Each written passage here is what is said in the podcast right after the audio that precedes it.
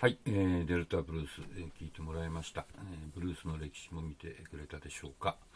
まあ、というわけで、まあ、ブルースっていう音楽、本当重要で、えー、もうやっぱりアフリカン・アメリカン・ミュージックの、えー、最も基本的な部分を、えー、今でも占めてる音楽なわけですけども、まあ、発声は結構謎に包まれてるっていうことが分かったかと思います。でまあ、で今日のそのアパラチャミュージックとの、えー、白人音楽との、えー関係性っていうのも、えー、有力な説の一つではあるんですけども、完全にこれだっていうふうには言い切れないんですよね。でただ、まあかんあのー、間違いなく言えるのは、えー、アフリカのある音楽がポントでやってきてブルースだになったっていうのは間違いだと思います。何らかのこう他の音楽との、えー、ぶつかり合いがないとうまく音楽が生まれてこなかったのかなっていう気がするんですけども、であのまあ、別の説を立ててる人もいまして例えばそのアフリカって割とこう小さい地域で言語が違ってたりあるいは使ってる、え音楽の音階が違ってたりするんですよ。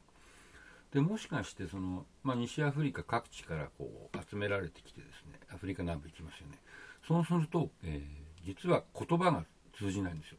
違う地域から連れてこられたんで喋ってる言葉が違う。でそうするとどうするかっていうとその白人たちに教えてもらったごくごく基礎的な簡単な英語でしかコミュニケーションできない。で、あとまあ音楽も使ってる音階が基本的なもの違うんで、お互いこうなんか自分の故郷の歌を歌ってもなんかお前の歌変じゃないとお前こそ変だろみたいな。そういうことあったんじゃないかって言うんですね。で、それが例えば、えー、いわゆるメジャースケール的な音階を歌う人がいて、で、同じそのプランテーションにマイナースケール的な、あるいはドリアンモード的な、ミキソリディアンモード的な音楽、音階を使う部族の人がいて。で、まあ、歌ってるうちに、まあ、200年とか150年とか経ってるうちに、これが混ぜこぜになって、ブルースっていう音階が生まれたんじゃないか、なんていうことを言う人もいて、これもなかなか夢があって面白い説だと思います。まあ、ただやっぱりわからないっていうのはわからないわけですよね。えー、というわけで、えー、ジャズ史研究の4回目の授業は、えー、これで終わりますですが、えー、次回はこのじゃあ生まれたブルースのねどうやってそのすごく狭い地域にいたものがアメリカの全土にそして今で今のように世界中に広まっていったのかということについて、え考えてみたいと思います。えー、っと最後にこのピーター・ファンデ・デル・マーベのポピュラー音楽の基礎理論という本のことを紹介したいと思います。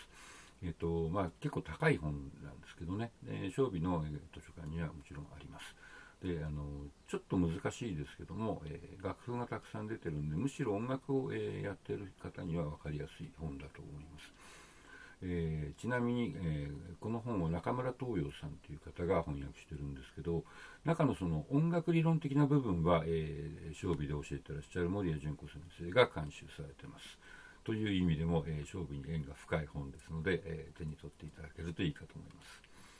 えー、で、まあ、いつもと同じですけども、まあ、今日の、えー、内容のまとめと、えー、感想、意見、質問などをメールで送ってください。えメールをいただくことで出席の確認とします。えーと、ではまた、え次回の授業でお会いしましょう。どうもありがとうございました。お疲れ様でした。